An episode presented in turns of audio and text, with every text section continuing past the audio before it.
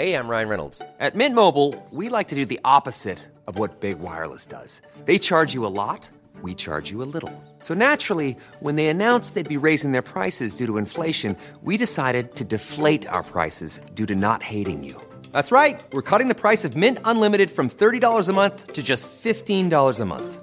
Give it a try at mintmobile.com slash switch. forty-five dollars up front for three months plus taxes and fees. Promo rate for new customers for limited time. Unlimited more than forty gigabytes per month slows. Full terms at mint mobile dot com.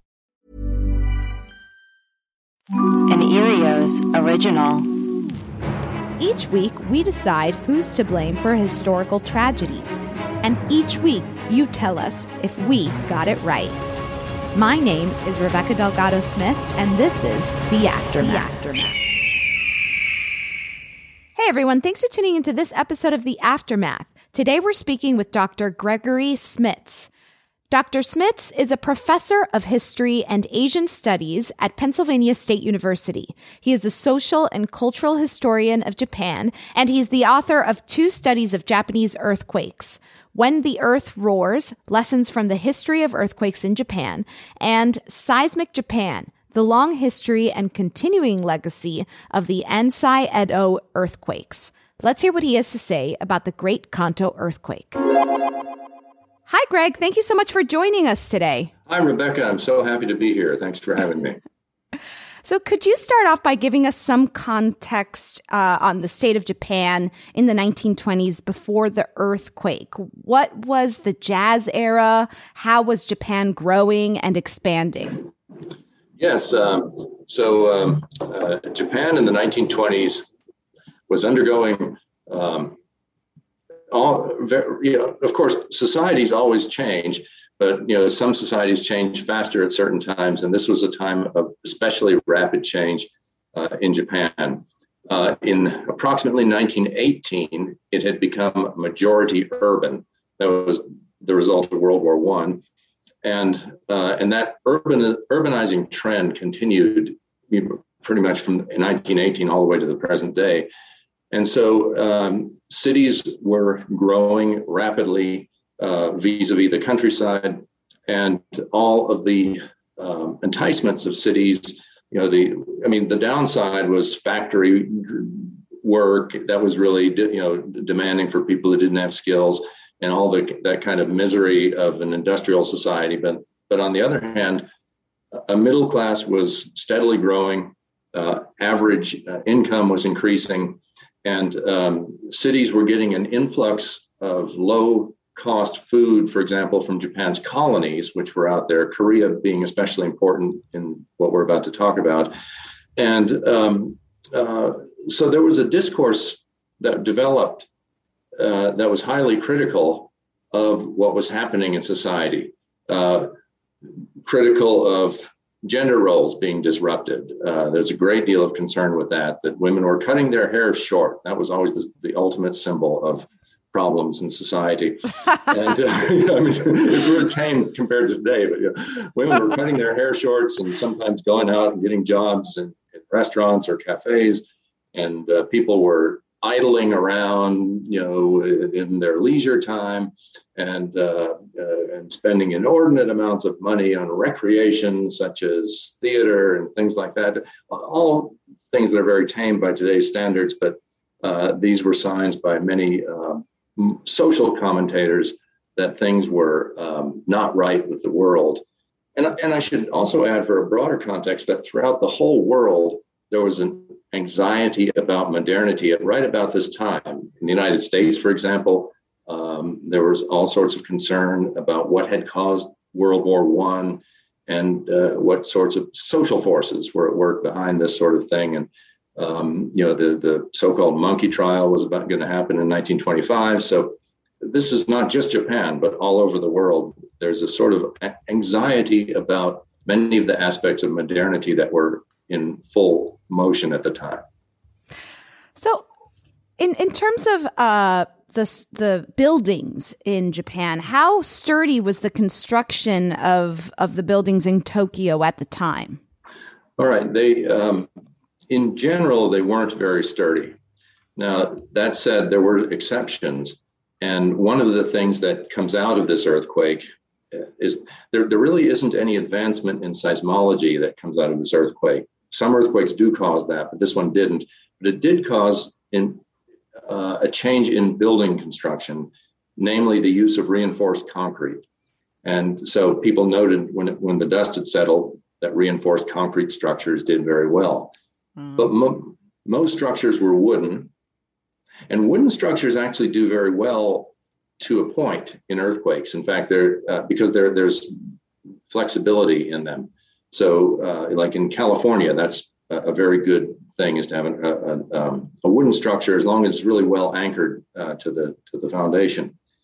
But all this wood, and then combined with the, the timing of the earthquake at just before noon, uh, when people were cooking, plus other um, structural problems like gas mains that had been hastily installed since the eighteen eighties and nineties, uh, water mains that were old and made of clay pipes that, that quickly broke. Um, and all this combined to cause uh, massive fires in a very short time. So the, you know, the, basically the building of Tokyo was almost ideally suited for a disaster to cause the worst possible disaster from an earthquake. Perhaps you can walk us through how it all went down um, that afternoon. Uh, what happened first? How was the initial shock? And then um, and then what proceeded after that? Okay, so based on various kinds of eyewitness accounts, and some of the most useful are actually from ship's captains who were in the harbor.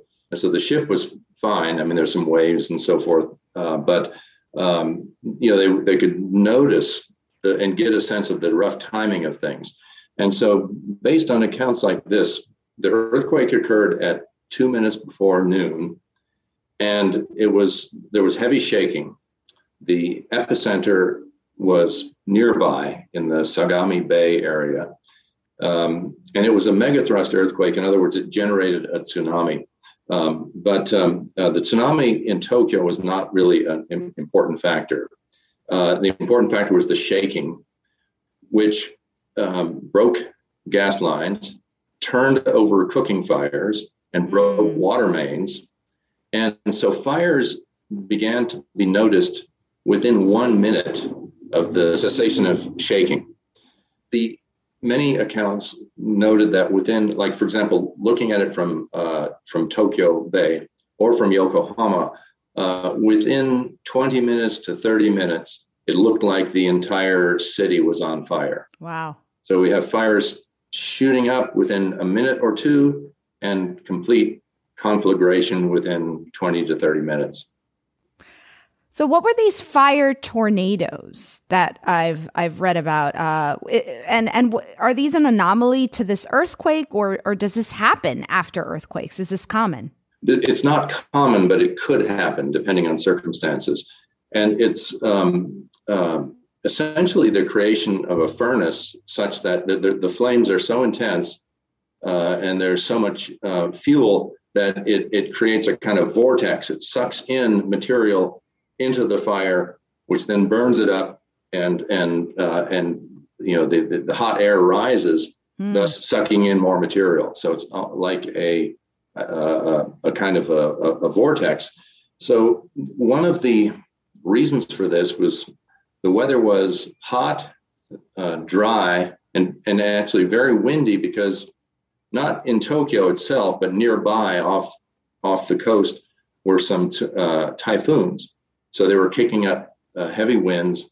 And so the combination of broken gas mains, no water to fight the fire, lots of wood, Uh, and dry, uh, heavy winds is what co- you know, came together to cause this furnace-like atmosphere.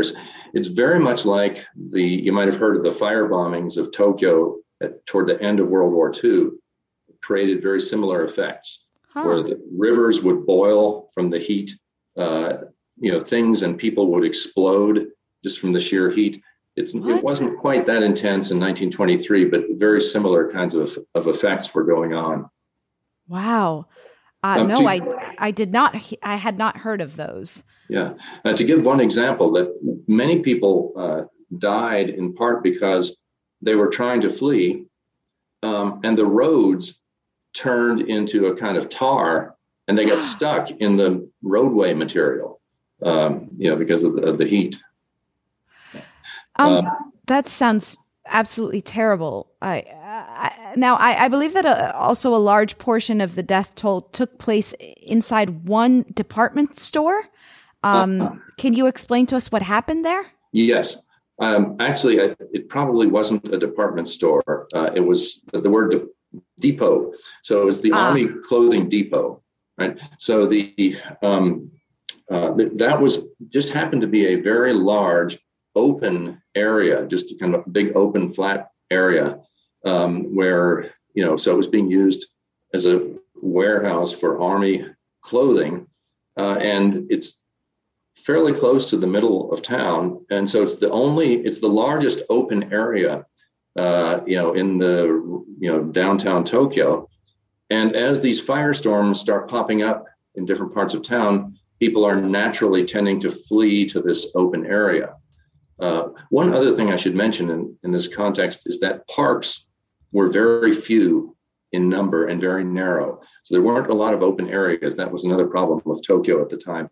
And so this was the idea. It made sense. Let's flee. Take out your carrying all your belongings that you can carry. We're going to flee into this open area that can accommodate wow. tens of thousands of people if they pack in. Um, it seemed reasonable to the people at the time, but unfortunately, the entire area, the entire depot became engulfed. The the, the firestorm just headed toward it. And uh, by the time people realized that this was not a good place to be, there was really no way to escape. Uh, if you were at the edge, you, you know, which way do you run? Um, if you were in the middle, there's you couldn't run. You were just packed in there. Um, some people did survive simply by virtue of being at the bottom of a, you know, a pile of human bodies. But, oh, wow. but essentially, yeah, approximately thirty-eight thousand people died there, and many of them were burned beyond recognition. It was uh, You can actually see photos of this if you uh, Google for them, at least photos of the aftermath. Uh, wow. So. Now, uh, you mentioned the tsunamis briefly. Uh, were there tsunamis uh, and where did they take place? How did they, you know, form, manifest? Yes. So um, this earthquake was caused by the rupture of a subduction zone um, uh, along the, the, the Philippine, Philippine and Okutsu plates. And um, so uh, just a, the typical scenario is um, a, a that friction has locked the fault. And then when it finally does rupture, one of the slabs does this. It's kind of this kind of motion that throws off water. If it happens at the right speed, if it's too slow, it doesn't happen. And other for other reasons, it might not. So not every megathrust earthquake generates a tsunami, but most of them do. Mm. And this one did. The tsunami was about ten meters or thirty-three feet, and it inundated areas a little bit south of Tokyo in the Sagami uh, Bay area. Uh, and it did cause, uh, many estimates are that it washed away about five hundred thousand homes and structures. Uh, we're not quite sure how many people it killed, but thousands. Um, so it was very disruptive, although not in Tokyo itself, but just a little bit to the south. So after the quake, uh, people turned against the Korean immigrant community. Now, what happened? Why? What is the history between the Japanese and Koreans at the time? Okay. So um, Korea became a colony of Japan. And you can, there are two dates you could give for that, either nineteen oh five or nineteen ten, depending on exactly how you define it. But anyway, since nineteen ten for sure. And so um, for so for the last thirteen or more years, Korea has been a colony of Japan. And in that context, Korean had, Koreans had been coming over into Japan's cities, Osaka and Tokyo especially, to work in the factories. So this is part of this urbanization I described earlier. There were, there were demands for unskilled factory laborers, ideally, you know, from the factory owner's point of view, the lower the wages, the better. And so Korean laborers were willing to work at lower wages than Japanese laborers. So there had been, by nineteen twenty-three, uh, fairly large uh, Korean immigrant communities in Japan. Now, strictly speaking, they are in some sense Japanese, you know, because of the the, the colonizing. But of course, culturally and in many other ways, they they were distinct. Uh, and so that that's the Korean community. And there was a sense on the part of many uh, Japanese that Koreans in general did not like Japan and Japanese because, you know, they've been colonized. Uh, moreover, there was a Korean independence movement that had developed in Korea, and it was had burst forth in the early nineteen twenties. So this was very much uh, in uh, you know in the newspapers and so forth. So that's that's one factor. The other big factor is just the fact, just as you were surprised at the extent of the the devastation by fire, so too many people in Tokyo thought, well, there's no way that an earthquake could cause this degree of fire damage. Uh, mm. And so rumors spread that Koreans had lighted fires, you know, to, in, in, in the wake of the confusion of the earthquake, or were poisoning wells uh, so that, you know, to, to, to hamper uh, the relief situation, or that in the wake of the earthquake and the fires, that Koreans were taking advantage of that to loot or to, to rob people um, and, and things like that. I have actually looked at the newspapers of this time and found, you know, very big, you know, not the front page headlines, but but second page type headlines uh, of newspapers actually sp- spreading these rumors, uh, not necessarily endorsing them wholeheartedly, but by saying, we have heard, and then they you, you get all these these kinds of accounts. So um, that was the context for vigilante um, violence against Koreans uh, or people imagined to possibly be Koreans. So the, the usual way that uh, these vigilante gangs would identify people as Korean was by asking them to say something that um, would, if if you if your native language was Korean, it would be very difficult to say. Mm. And um, But also, there were people in, in Tokyo from all over the world who looked Asian, right? So uh, there were people from China, uh, at least roughly one hundred, we think, uh, uh, if not more, um, died from um, from these vigilante gangs because they were asked to say this and they uh, couldn't say it or right. couldn't say it in at prop, you know, Tokyo accented Japanese. There were also people with speech impediments in two or three cases. Uh, people from outlying areas of Japan that had very strong local accents. Um, indeed, the the seismologist who's most famous, well, there are two of them, but one of the two seismologists, he, he was credited for predicting this earthquake, even though he didn't. No one can predict earthquakes, and he didn't. But Akitsune, uh, I'm, I'm, so, um, Imamura Akitsune, or Akitsune Imamura, if you say in the Western order, um, he was from Kagoshima Prefecture, way down in the south. Um, and I, I used to live there uh, too. And there's a very distinct accent even to this day. And so he was detained by one of these gangs and he was nervous for a little while because they were very suspicious of him. Uh, but he did, he did you know, manage to, to, uh, to come out okay. So yeah, um, according to the government at the time, they gave the, the ridiculously low figure of a I forgot exactly, but roughly one hundred thirty Koreans had died, unfortunately, in, you know, they didn't call it vigilante violence, but they used some term. Uh, the but the, and we'll never know how many, but the estimates, the lower end estimates are six thousand. Wow. Uh, uh, higher end estimates will go as high as ten thousand. Uh, but I would say it's safe to say at least six thousand Uh, entirely innocent people, mostly Korean, but some Chinese and others uh, died um, from vigilante violence. Um, so, I mean, we talk a lot about tragedies on this podcast. Um, were there any stories that you know about survival from uh, this event, and how did those that survive manage to do it? Yeah, uh, there are many stories. And in fact, um, the Boy Scouts and other kind of quasi-public agencies uh, actually compiled stories after the earthquake in the in the spirit of, you know, kind of glorifying um, the, the resilience of the population and, and things like that.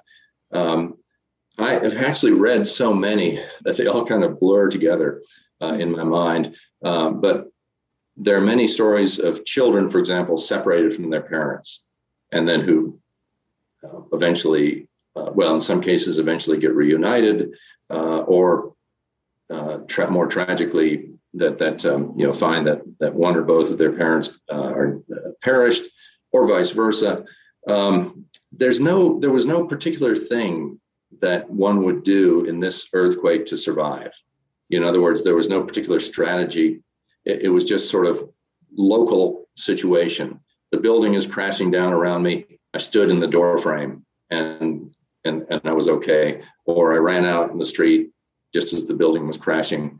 Um, it, the, the survival stories are, are of that type. Uh, or in this con- conflagration in in the uh, clothing depot, um, it was a case of, I just, you know, hunkered down, and then an hour or two later, uh, I realized I was still alive, and kind of clawed my way out of the debris and the bodies, and, you know, found that I was alive. What was the rebuilding effort like after the earthquake? All right, yeah, now that's um, as you can imagine.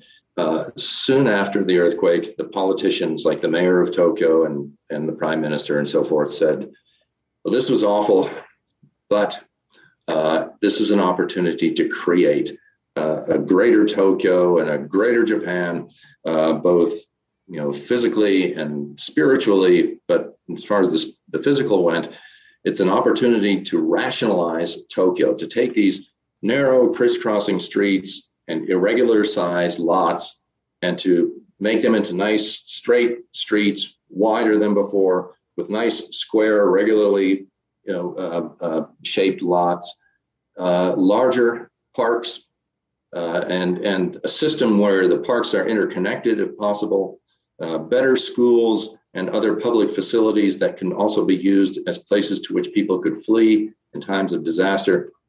So a, a tremendous, ambitious plan uh, came forth, you know, within about a year or two of the earthquake, and it looked great, but of course it's expensive.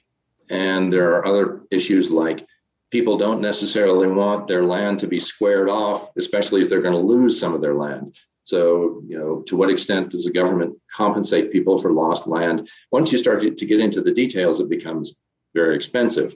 And so, um, and, and then of course, also as time goes by, people are less likely to want to sacrifice for this great vision.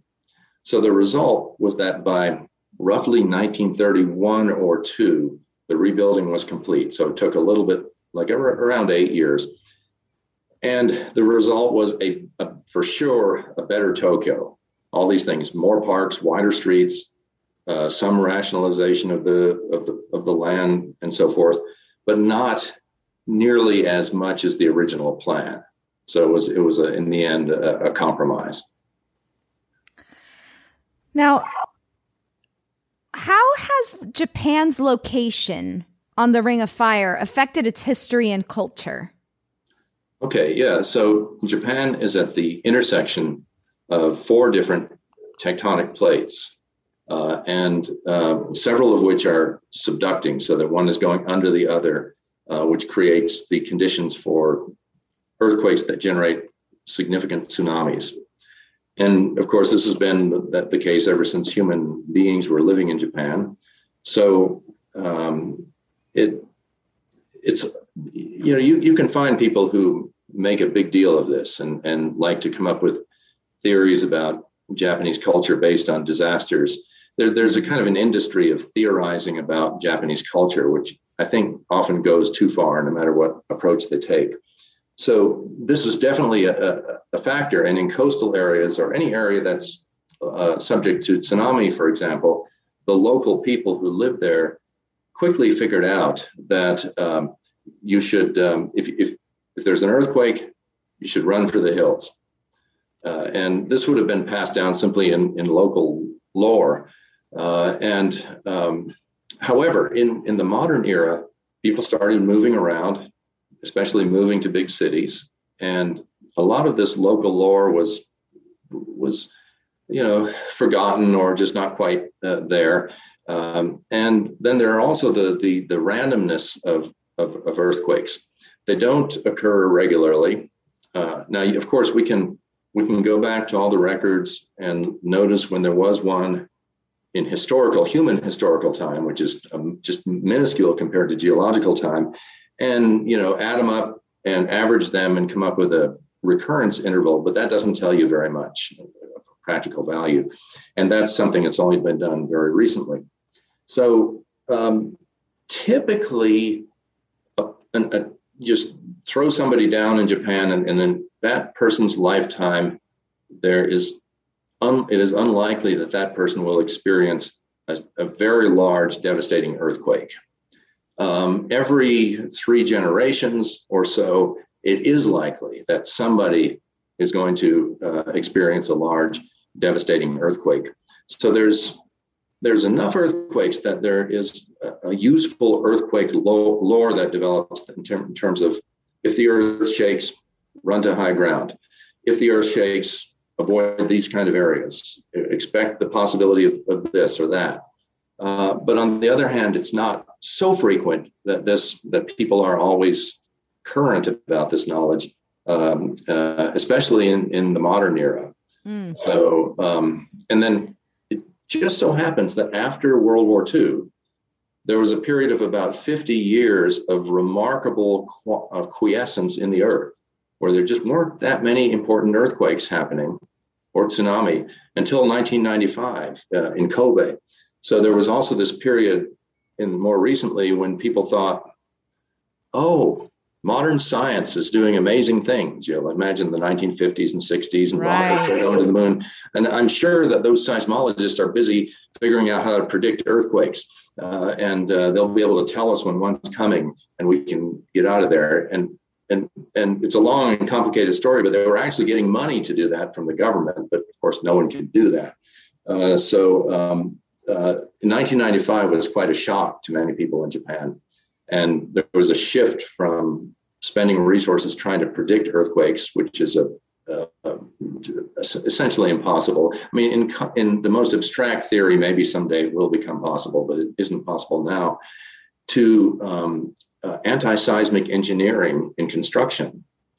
And uh, that's been going on since the nineteen nineties uh, in a very big way. And the, the big earthquake in twenty eleven really showed the effectiveness of that. As those, you've probably seen images of those tall buildings in Tokyo swaying back yeah. and forth, and and uh, you know, essentially because there are shock absorbers in the foundation.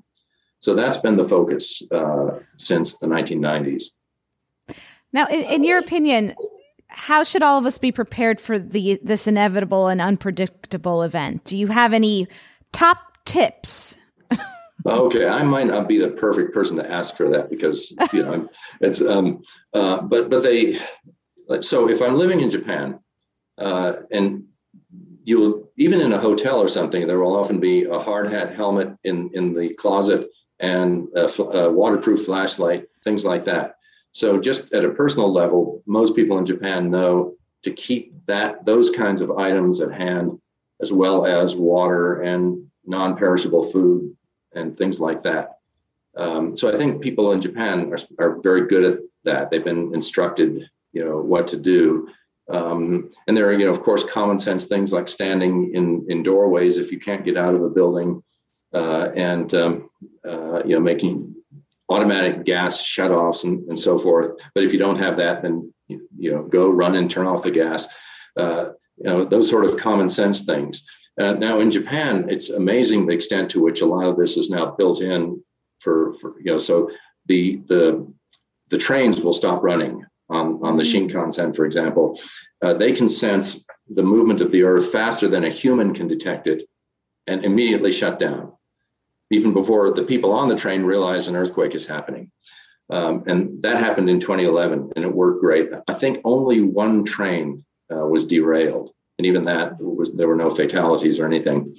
Um, and so, you know, there's a lot of stuff that's built in on people's phones.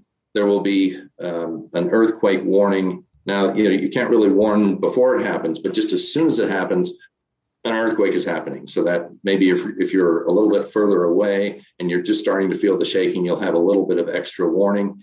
And then a tsunami warning is actually practical. So at the end of the day, it, we ask all of our guest experts this question. If you had to pick one person or thing, it could be a concept that you think is to blame for the massive destruction and the loss of life caused by the Great Kanto Earthquake, who or what would that be? A person or a concept. All right. Um, yeah, I mean, there's actually, uh, just real briefly, there was a kind of, uh, right after the earthquake, people blamed a particular individual. I, I don't think he deserves necessarily to be blamed.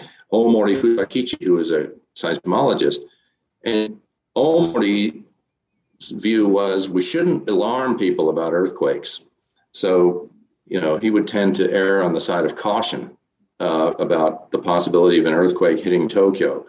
Um, so I don't, I, I think he, he, his view was reasonable, but um, complacency uh, in, in broadly defined, you know, to include the kind of uh, a certain uh, a sort of momentum or laziness in which you say, yes, there are all these dangers out there and we'll, you know, they're on our list to deal with, like say, if you're a city official or something, but um, uh, that was really uh, uh, one of the, the factors that caused a great deal of loss of life, uh, complacency. Uh, uh, let's, uh, yeah, an earthquake might happen, and we, we've got gas lines all over the place and too much wooden construction and so forth. But you know, no one person can can is in a position to change all that.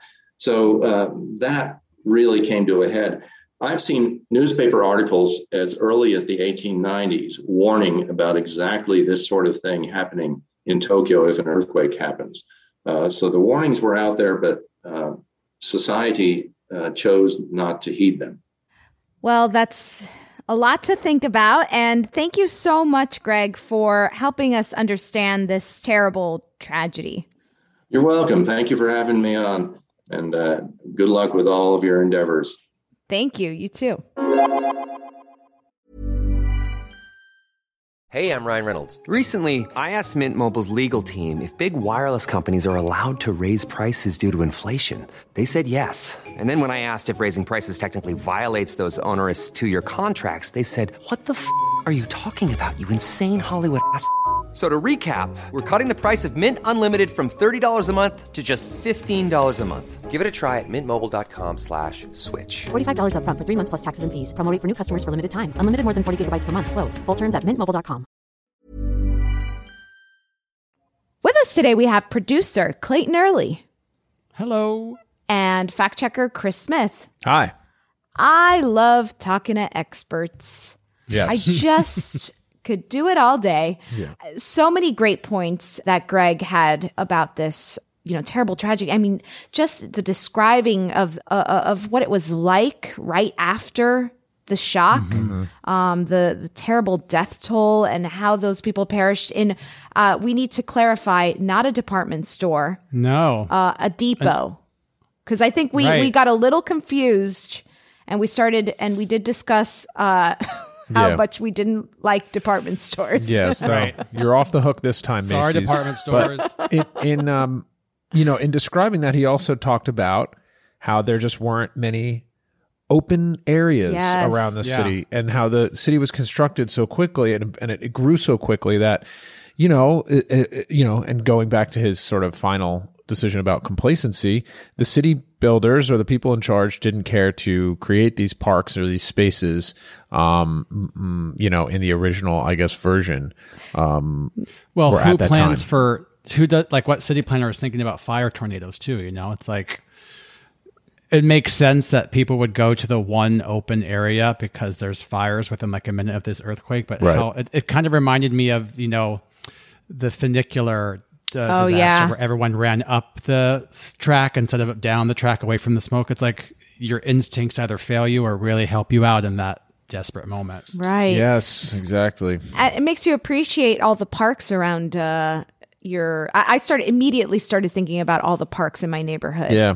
And how, uh, you know, quickly I should probably run to them and...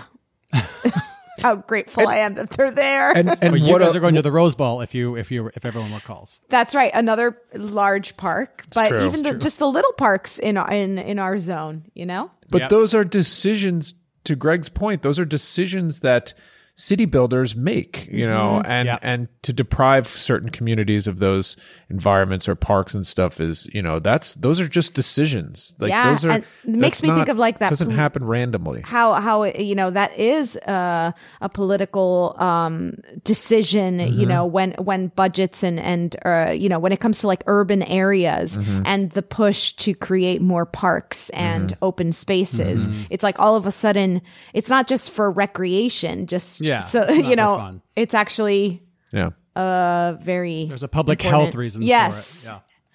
Yeah. um so I, I he, he also talked about the anxiety of modernity that was happening at the time. Mm-hmm. You know, um he also discussed uh, I mean what else? There was so much. Yeah. The fire bombing of Tokyo. I'm like, do we need to do an episode on this? We people do. And things were exploding because this sounds insane to me. Yes.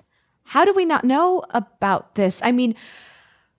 We okay, let's mark that down. We'll have to go back to that. But he was saying, well, we covered uh, Hiroshima. We cover covered the nuclear bombs, yeah. but we didn't cover the, the fire bombings. bombings. Yeah, um, sounds absolutely terrible. When he was describing the tar melting and people getting mm-hmm. stuck in, what a nightmare! Yeah, it makes sense why like. Like suddenly, like an event like this makes like it makes sense why um, what's his name? The giant Godzilla. Uh huh. Did not. Do you know what I mean? Realize not that's expecting. What you were gonna say, but okay. It so makes fun. sense why like they like they would had, like have this like history about Godzilla, this like epic, scary disaster because they that seems like that part of the world has just experienced like really epic. Catastrophe. Epic disasters. So that's like that's a, a monster's embodiment of that struggle. Interesting. Wow. For sure. Um, absolutely. Uh, Can you guys describe, because he was talking at, at a certain point, and I didn't see the video, about the plate tectonics and what were his hands doing when he said it was like the plates were doing this? Okay, so this is the best way I can describe it. You put your your fingers, uh, your hand on top of each other. Mm-hmm. Um, like you're resting your the tip of your fingers on the tips of your other fingers. Yeah. Okay. Maybe maybe another way you could do, do it. Okay, this is gonna. This like, is gonna be. Uh... it, Pray. Like put, put your, your hand in, in prayer. prayer. Yeah. And then move your arms up so that your fingertips, basically your like your t- two middle fingers, are touching, and then uh-huh. slightly overlap them. Yep, that's good. And then when he said the it, the tectonic goes like this. He said the plate, or your top hand is basically, or your bottom hand is pushing up. Pushes the, the top hand up so that it almost like scoops it out.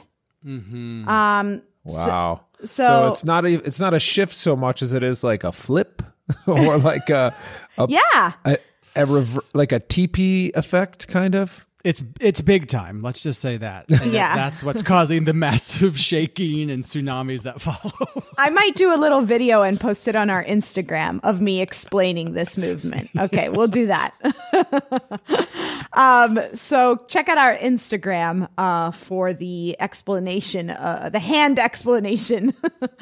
We're not uh, going to put any description. We're just going to post you doing that, and people will have to figure out why you're doing it. Yeah, it'll why just say go to our hands? episode. Listen to our episode to know what this is. Right. um. So, what do we think? I, I feel like he he blamed complacency. I mean, he he Who'd said we end up blaming. We ended up blaming Clayton. Please remind us. Yes, oh, I, it was my fault. we ended, we ended up, up blaming Clayton. Clayton. we, no, we ended up blaming location. Um, location, location, location, location, location in jail. Uh, which we knew might change based on the expert. That might backfire on us. And we gave the earthquake of humanity the big slap, which mm. had to do with more of like... Right, because, and just to circle back to that um, horrific... The horrific aftermath that Greg mentioned, six thousand is the rough estimate of, of people's whose lives, innocent yeah. people whose uh. lives were lost, including Chinese or anybody who couldn't pull off the local Tokyo accent. Which yes, was people with speech That's impediments. Scary. Oh my God. That's just crazy to me. So um, mm-hmm. that I think we can keep in as as the big slap, which yeah. is just, hey, geez, mm-hmm. I know this is hard to understand, but um, but but but in terms of yeah, the, do you well, want to a, keep it, it as a location, location, location? Mm, I the, think complacency is a little better, actually. I mean, I I understand why location, location, location is important, um, and because of the location, I think it's important right. not to be complacent, right? right? Um, so I, I, in a way, I feel like we can fold in location, location, location to complacency, right? Because mm-hmm. you can't, it's not so much the location house, as much as the, yeah, right. You ne- need to be aware, and you have to have a plan. And this, and and you mentioned this, uh, Clayton, during the episode, but it it it is a reminder of how important maintenance is. Mm-hmm. And you know how mm-hmm. many times, how many times are you sometimes in school or wherever, and you have to do another drill, right? And you're just like annoyed that you're doing a drill. Um, mm. But really, you you shouldn't be. It's it's a really good reminder of uh, you getting it in your body, knowing what to do when when a disaster strikes, so that it's it's um it's it's just, you know, inherently where to go. Mm-hmm. Right. So, The, the the shock of those moments, whatever it is, is so real and something that you just will never be able to plan for, that the sheer repetition of this planning and, you know, preparation hopefully comes to you sooner, because there will be the right. moment of, oh my gosh, what, what do I do? Yes. And then yeah. hopefully that repetition is what you're like, thankfully I've planned for this. Yeah. Mm-hmm. Mm-hmm. Um. So keep your sneakers in the car. Remember where, uh, oh, hard hats. Didn't think about that. Mm, I think guess about those.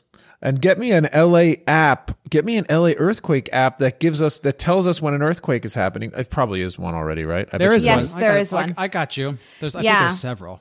There. I have one on my phone, but you, you should get it too, Chris, because who we don't know if we'll be together when, if and when this strikes. Mm-hmm. Um, Jeez, don't make me think about that. I don't even like when you go to work. I, I don't want to even think. I don't want to have to think about that. Yeah, pretty soon he's going to say he doesn't like my short haircut. Oh, I love your short haircut. That's why I don't like when because you, when it, you it could leave. Cause an earthquake because it's so hot. No, I just thought it was funny. Yes, yes, because it's so hot. But also, Greg was talking about how society was up in arms oh, right. because the women were cutting their hair cutting short, their hair and you short. Just cut your hair short. I, I was did. laughing about that. Rebecca, uh, you're going to cause an earthquake. Grow your hair out. um. Yeah. So, okay, I think I should call it um, complacency. You're going to the alarmist jail. Now. Important, please. This is a good time and a good reminder to review your checklist. Make sure you have your water at home, all of your supplies, batteries, flashlights, uh, maps. Get your uh, paper maps uh, in order, and uh, prepare, because you just you just never know. Absolutely. You never know. Um, and also, this is also a good time to rate, review, and subscribe, mm-hmm. because we're helping you. We're helping remind you not only to, uh, you know, uh, help us grow this podcast, but we're helping you. We're, we're helping remind you of the things to do. We're giving you actual practical advice for when. That's what I was going alive. for. When. Yeah, stay alive. Think of it this way. It may no, be the last alive. chance that you have to leave that review, because... That's true. Jeez, Clayton. But Why like, seriously, just we need to ra- we need to raise these uh, ratings we have on Apple Podcasts, and we need to keep growing and uh, spreading the word so that we can continue to do these episodes. So we really appreciate it, and we need you. Now, tune in next week, because we're going to be discussing Cinco de Mayo.